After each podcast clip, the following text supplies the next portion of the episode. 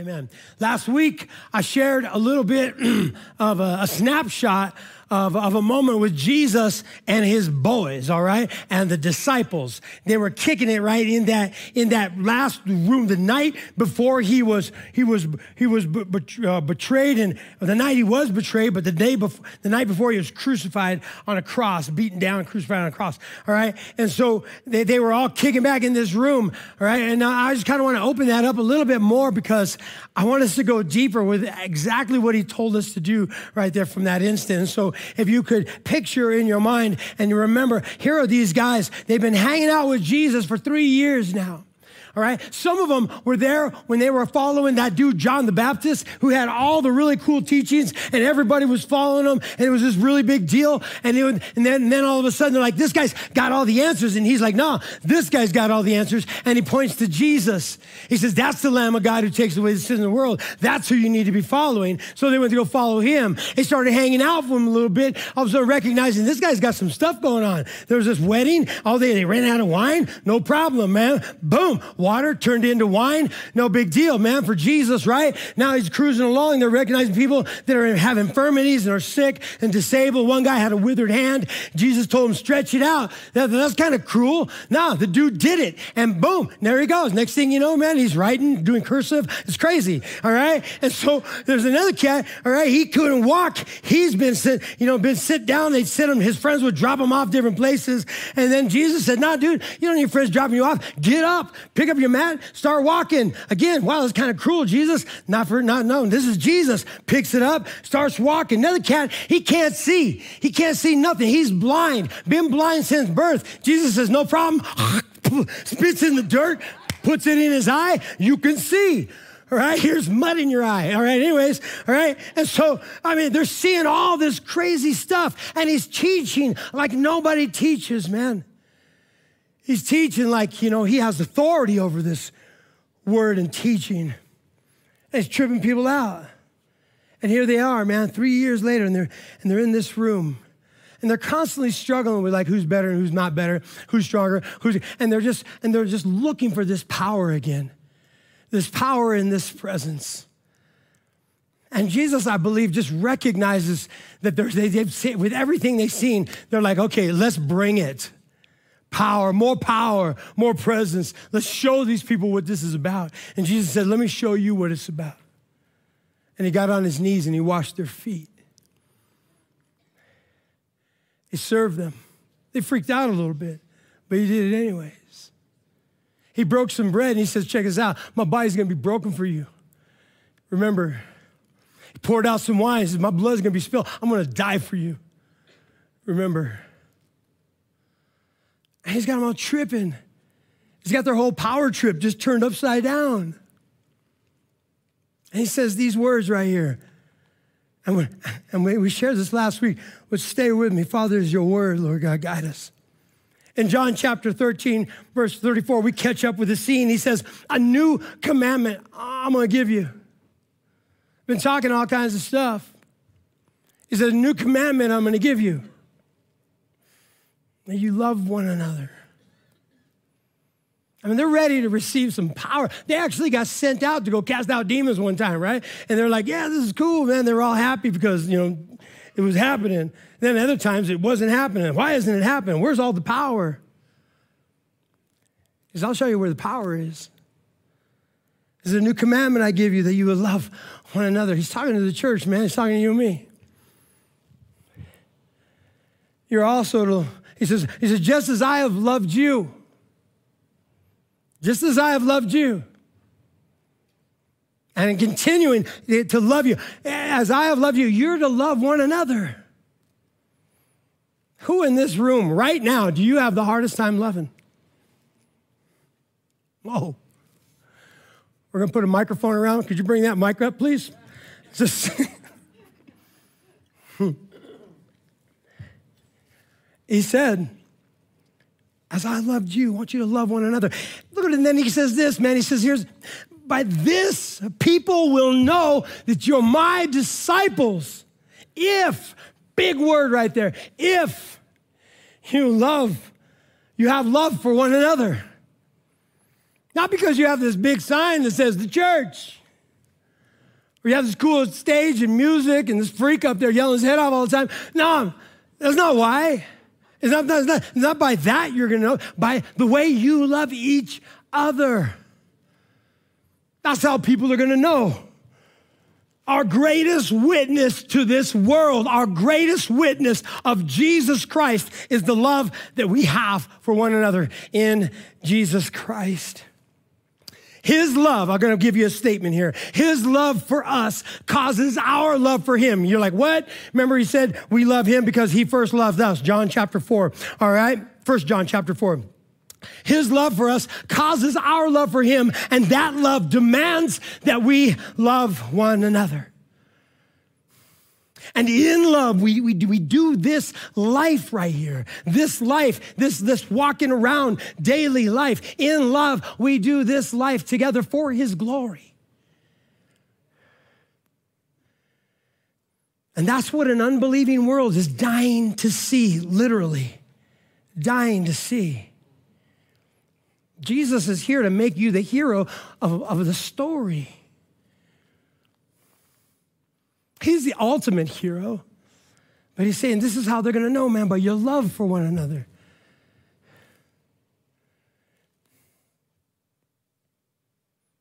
I shared last week this quote, and check this out. I got to share it again. Our greatest cause of ineffectiveness in this world, on this planet, is our lack of unity, is the church's lack of unity, which stems from, from, from, from a lack of obedience, which is a result of our lack of love. I don't know, if anybody ever heard of C.S. Lewis?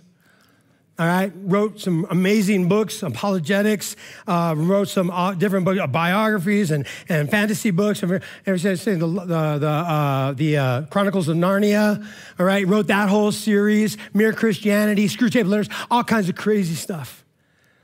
One time he's kind of describing a scene that actually led him to this book, the Screwtape Letters. I'll share a little bit more about that in a minute where he was walking into church, man. He's walking into church. And he's like, he's like walking in there, and the dude at the at the door, uh, he's the local butcher of the town, right? He still had, he said he still had blood on his hands, like stained on his hands when he's handing me the hymnal as he's walking in. But he had a real big smile. He looked to be have a genuine smile. Here's his hymnal. You're like, blood, really? He says, C.S. walks into the congregation and he's like, ah, oh, he was actually already given the, the ah, oh, right, look at his watch already. Here we go. Poorly tuned organ, not great music, bad breath, too close talkers, all right? You know what I'm saying? You know, and there's, and there's people are singing completely out of tune as well. A preacher that might have some biblical points and might not here we go. He sat down next to a lady named Mrs. Green who was singing, Praise the Lord, man, with, with, with all her might, but way out of tune. And about 10 minutes after the service starts, her husband comes in, and his mind is thinking after a whole night of gambling, he's gonna come in late and walk over everybody who was on time just so he can sit next to his wife. And he's just looking at the gathering of people. And then he thought to himself, here I am. I got some quotes from him. Here I am at the gathering of the body of Christ, and every thought and feeling I have is smug and conceited.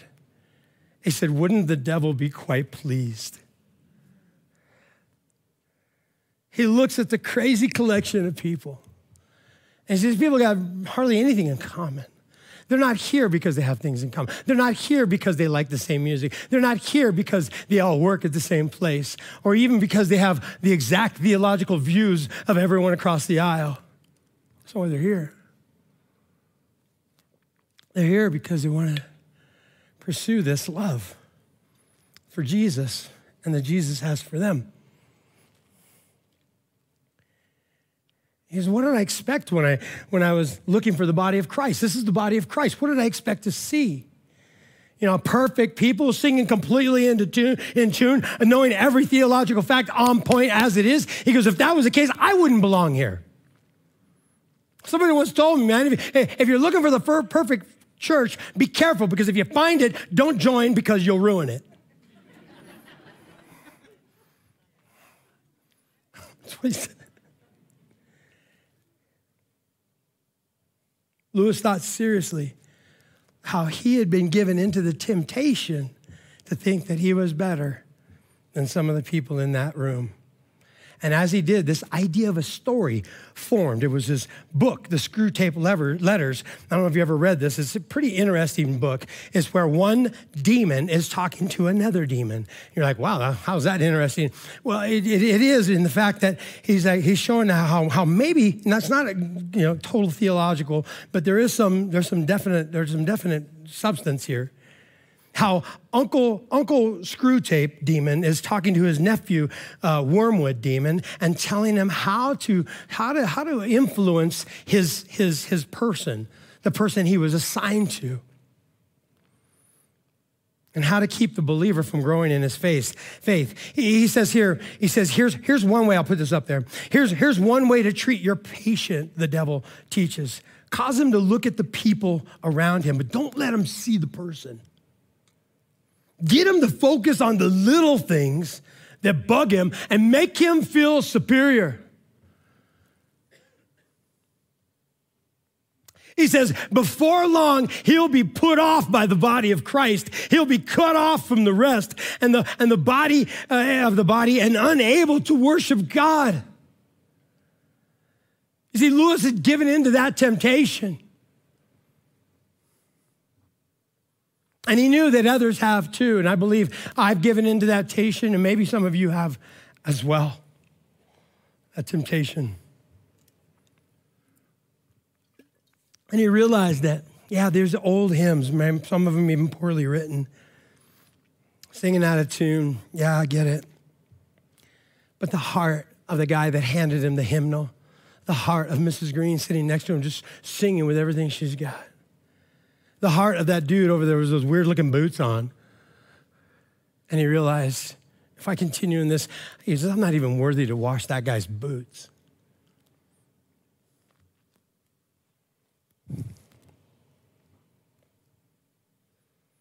You see, Jesus' love, his love for us, causes our love for him. And that love demands that we love one another. And so many times I see us pursuing more and more. There, I, there's so many of us here that we're studying the scriptures, and rightly so. We should be studying the scriptures, and we're looking for more insight and more insight and more enlightenment and more enlightenment. And yes, we should. But have you done the first thing he said to do? Love his church. You see, I truly, I was reading, actually, I read a little thing of Oswald this morning where he says, man, you know what? You know, more enlightenment, more understanding comes when you obey what he already told you. When you obey what he already told you. If we try to bypass this and bypass this so I can get into this deeper stuff, good luck. Because I believe you're creating a monster.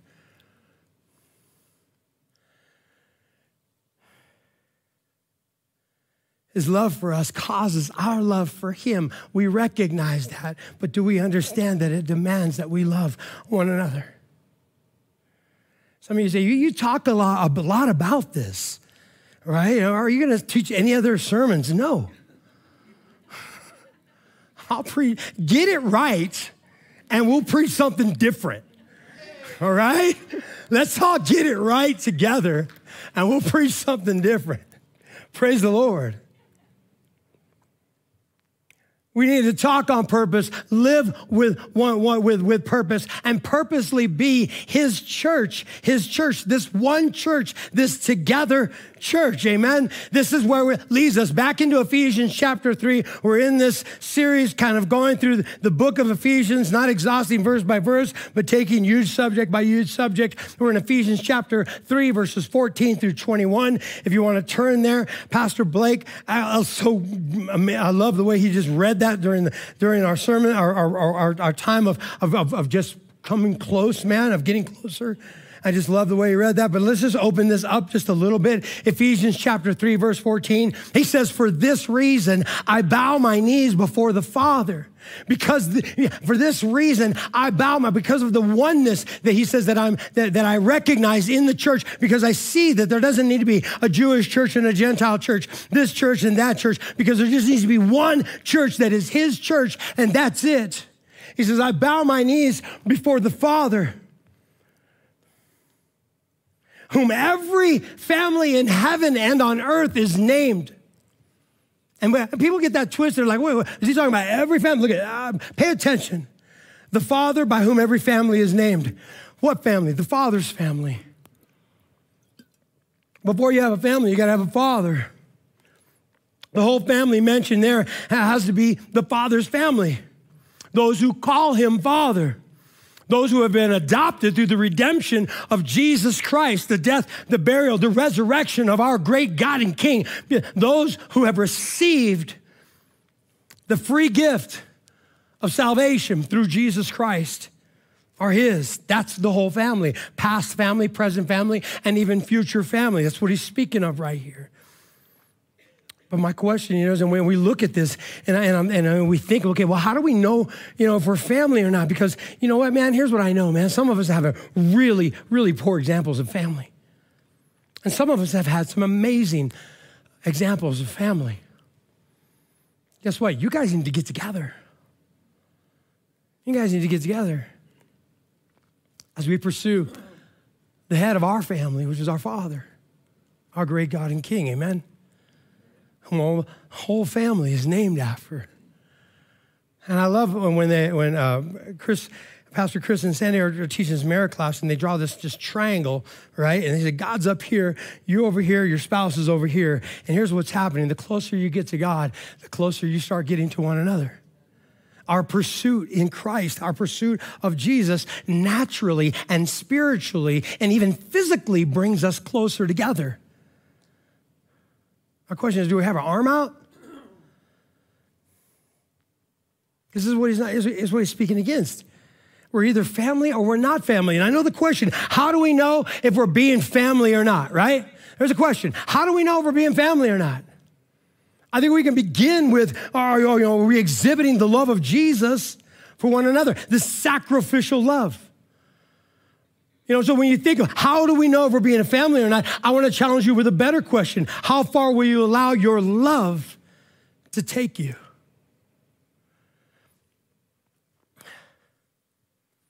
There was a guy, Majed El Shafie, all right? Majed El Shafie. You probably never heard of him.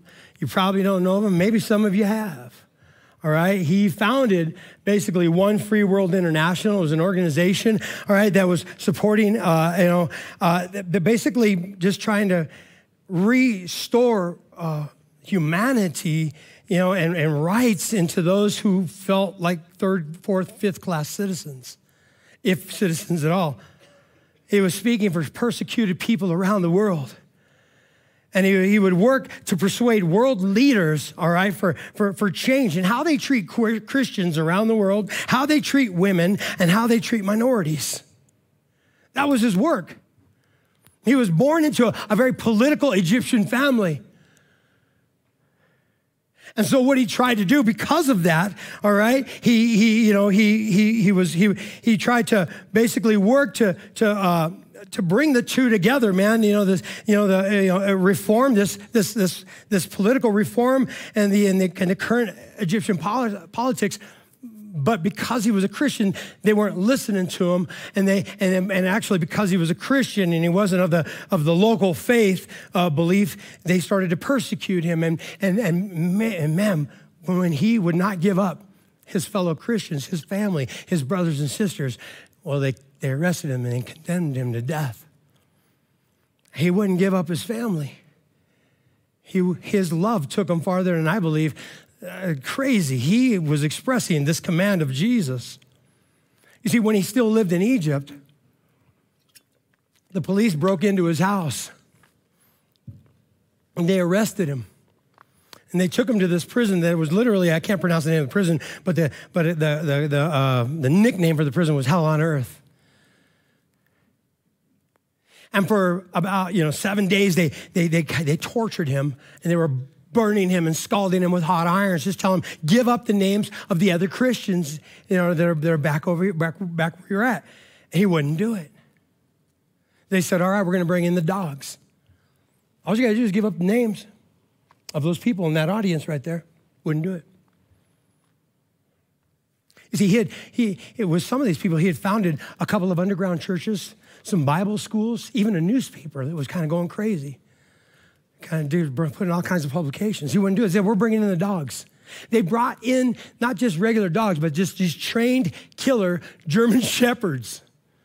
Right? And Majed, he, they said when, when they, that night they told him they were going to bring him, he said that he prayed and asked the Lord to just, to just let him die that night before suffering what these dogs were going to do to him. All he had to do was give up his family. The next day, man, they bring in the dogs. She puts himself back into a corner, crouches down, and just covers his face as the dogs come in. An amazing thing happened. They stopped right there. And they just sat down and looked at Majed.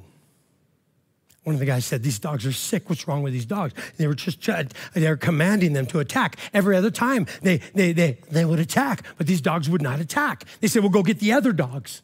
There's something wrong with these dogs. They brought the other dogs in and they told them attack. And as they came in, the same thing. They sat down. One of them got up and went and licked Majed's face. What? An officer came and said, Majed, we'll give you anything you want if you would just give up some names of some of these Christians. Majed said, Okay, but I'd like to eat first. They said, Okay. Make him some, they made him shish kebab that night. And after he was done, they were saying, Okay, well, what are the names, Majed? He said, You know, there are so many to list. He says, How about if I just give you the leader? I'll give you the leader. He knows all the names. He knows all their names, man, and I can't remember all their names. He says, I'll give you the leader. They says, okay, give us the leader. He says, his name is Jesus Christ. If you can catch him, catch him. So he told them. They, praise the Lord. Well, that didn't go over too well. Uh, they beat him. They slashed open his shoulder and poured salt and lemon in it. And then they hung him upside down on a cross for two days He passed out. They took him down, they put him in like a makeshift hospital bed, and then they condemned him for the death penalty to take place within four days. And they placed him on house arrest because he wouldn't give up his family. Some of these people he didn't really even know. Well, guess what? Some of them decided to break him out. And these Christians that he would not give up came in armed to the teeth, busted down the doors, broke Majed out, got him out of the country. And today he's in Canada, all right, still doing what he's doing, ain't giving up his friends, but he'll give you the leader, no problem. Praise the Lord, amen. Pretty wild. How far will you allow your love to take you for the family? You see, his love for us causes our love for him, and that love demands that we love one another. Check this out. Verse 16 says this that according to the riches of his glory, he may grant you to be strengthened with power through his spirit in your inner being. That strength that Majed mustered up in those times was not because he was a well trained fighter or well trained whatever, all right? It was because of the spirit of the living God that that lived deep within his bones, and he would just, that, that the power that he depended on through faith in Jesus Christ and Jesus Christ alone. He says that, that then Paul is here is praying for us to recognize and understand that strength. Verse 17, so that Christ may dwell in your hearts through faith that you being rooted and grounded in love, that you, he's already assuming that we're not a church that has problems with one another. He's already assuming that we are taking to heart Jesus' command to love one another as I have loved you, being rooted and grounded in love. I love this idea of being rooted and grounded in love. I don't know, uh, you know, I share with you a couple of times about aspens. There's, there's, a, there's, there's, a, there's a grove in Utah. It's called the Pando Aspen uh, Grove. It's over 40,000 aspen trees. It's beautiful, especially at this time of year as they're changing colors. It's an amazing thing to go see. We got it right up the road here. We, this is no, we're no stranger to this. But what was amazing is that there, although there are 40,000 trees, they've discovered it's all one tree. 40,000 trees, it's all one root system. 40,000 trees. And they believe that that, and then there's still more popping up. Yeah, and there's danger because of fires and all that other stuff. Yeah. But you know what? They believe that it all began with one tree. Rooted in love, I believe it just takes one tree to start reaching across the aisles. Right? It just takes one tree, all right, to start to start, you know, um, investing in, in the life of another human being. And then all of a sudden they're grafted in to that tree in that same root system. It just takes one tree to be rooted, to, to, to spread the roots. You know that redwood trees are, are some of Earth's largest trees, largest trees on the earth. Redwood trees, man, it's pretty amazing. All right. And, and, I don't know if you ever, has anybody ever seen the redwoods over there in California? Some of them I used to live there. We used to live not too far from there and just be blown away. These trees are huge, but they have a very shallow root system. Their root system doesn't go real deep. So, how in the world are these some of the largest trees on the planet? How are they still standing? Because they've discovered that their roots intertwine with the roots of the other trees around them this redwood and this redwood, though they may not be the same root system, they have they, they, they grafted onto each other. They grab the hold of each other. And they grab the hold of this guy and don't leave that guy out. What about that little dude? I don't know. He's always talking smack. We'll leave him out. This guy over here, now go get him. All right. You know, they're, they're all together. And so this idea of being rooted and grounded, it takes, it takes two trees to hold each other tight. Amen. All right, so, so when, a, when a brother and sister is Christ is reaching for you, it does require for you to reach back. Amen.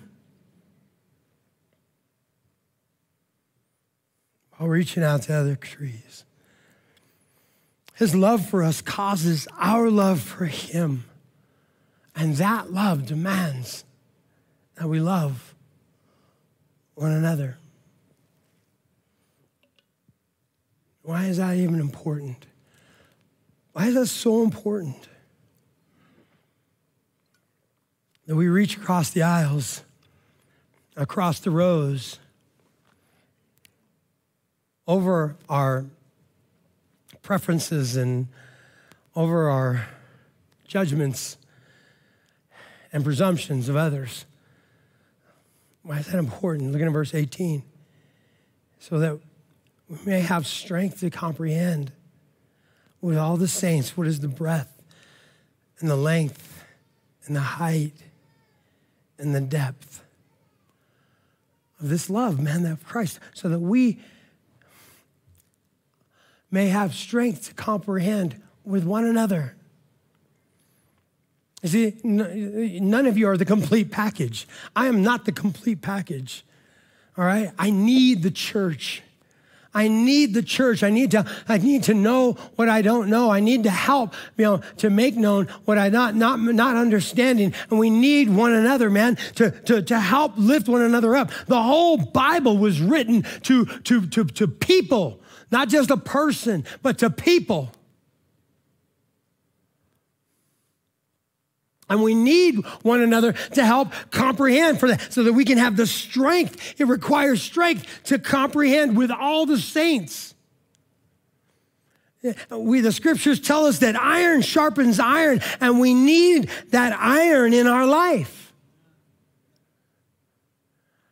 We end up becoming just a blunt object that we think is just making a difference in the world and it's just doing more harm than good. When we need that brother, we need that sister to sharpen one another who needs us to sharpen them and we start refining our tools. And we start being more effective more productive, in a loving, an amazingly loving way. As we serve the church and the world together. He said, so that we would understand the, the, the breadth, the length, the height, the depth, the, the, the width, the length, how long, how, how wide this love is, how, how long this love is, how deep this love is, and how high this love is. We recognize that it is that it is wide enough to include everybody, all right? That it is long enough to reach all the way through eternity, that it is deep enough to reach even the worst sinner in life, and that it is high enough to seat us right next to Jesus. But we need each other to help understand that. Verse 18 again, may, may, so that we may have the strength to comprehend with all the saints what is the breadth, the length, height, and depth. Verse 19, and to know the love of Christ that surpasses all knowledge. All right. That you may be filled with all the fullness of God. To know what, you know what surpasses being, knowing anything. To know those things that we, all right, without one another will not know. This is a big deal. we can understand the, that we're filled with the fullness of God. That's a huge statement. And the crazy thing about it is his love is so huge, all right, and so big, he has to give us the strength and unity to understand it. And here we go. He starts winding up, man. In verse 20, he starts winding up and he says, Now to him all right, who is able to do far more abundantly than all we can ask or think, according to the power that at work with is at work within us. And so many times we open up that scripture because it's huge. That is a huge verse. That is a huge sentence. All right. Yes. Now to him who is able to do what far more abundantly than anything you could ask.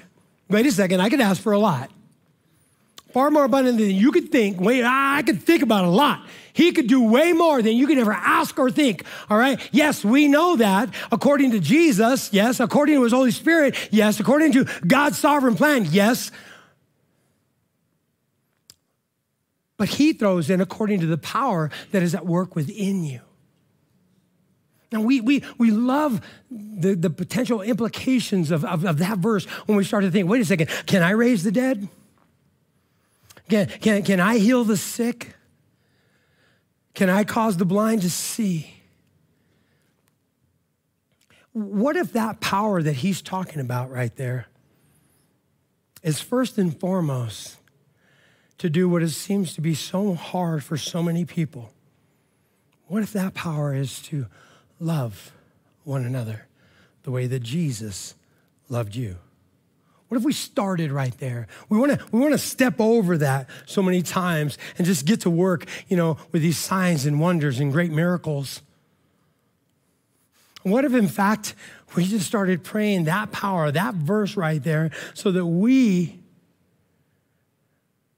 can love one another?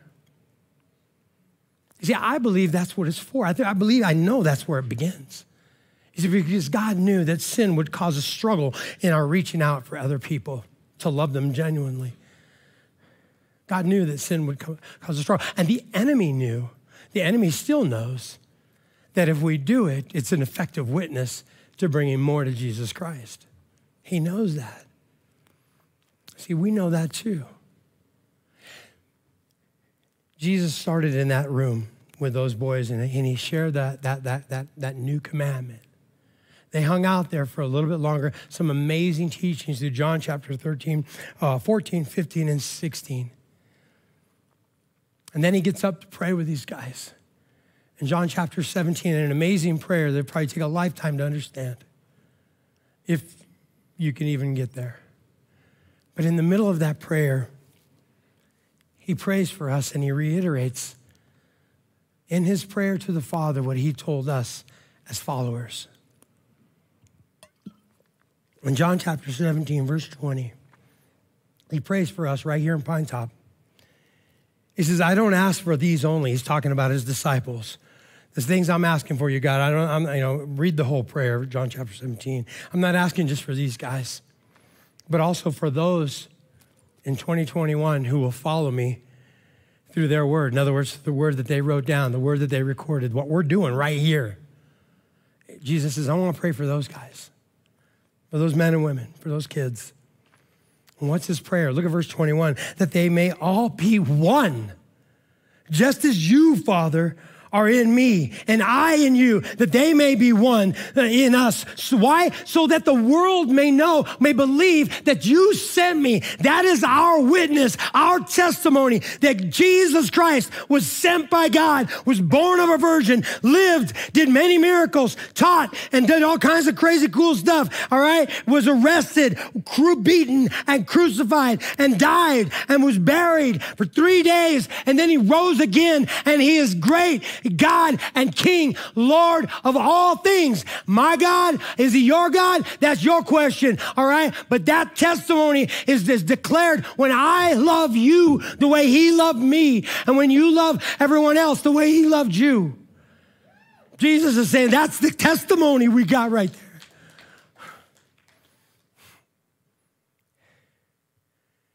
The glory you've given me, I've given them that they may be one. And we're going to go deeper in that next week. Even as we are one in them, I and them, you and me, that they may become perfectly one so that the world, he says it again, the world may know that you sent me and love them as you love me. What are you going to do with all that? I want you to consider this stuff. I want you to consider this, this question. I got a couple, I got a question and four things I want you to trip, trip on. The question is, when was the last time you considered loving a brother or sister in Christ sacrificially and selflessly as Jesus loved you? I'm not talking about those ones that are real close to you, the ones you get along with real great. You like the same music, you kind of do the same things. All right, those are easy. I'm not talking about the one that always hurts you and smacks you around and does, the, you know, I'm not talking about that one either. But there are men and women in, in the body of Christ that you've kind of maybe shied away from or maybe felt like. What I want you to do is these four things right here. Check this out. I want you to think of a few people right now. Number one, think of a few people in the church that maybe God is calling you to love. Picture their faces right now. Picture their faces right now. I'm, I'm going to try and do this too. That maybe God is calling you to love. Now I want you to think, number two, of the lengths that Jesus went to through to bring him to himself. Imagine the insults that he went through. Imagine the beatings. Imagine the mocking and the whipping that he endured. And imagine the cross. It's easy to think about him doing that for you or easier, but he did it for that person that you just tried to picture right now. See, no sacrifice was too great for Jesus to bring that person to himself. Just as no sacrifice was too great to bring you to himself. He did everything possible to redeem them, as he did for you.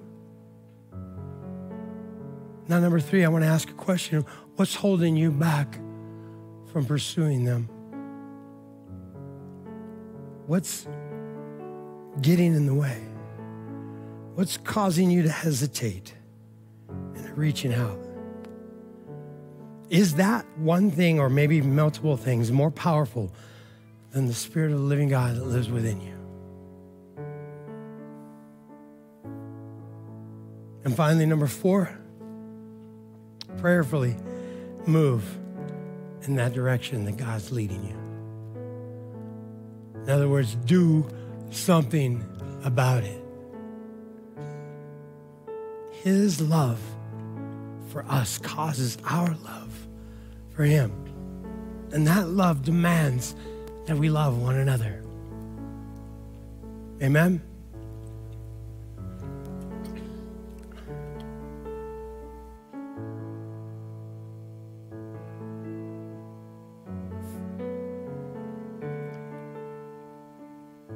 Verse 21 To Him be glory in the church and in Christ Jesus throughout all generations, forever and ever. Amen. Praise the Lord. Amen.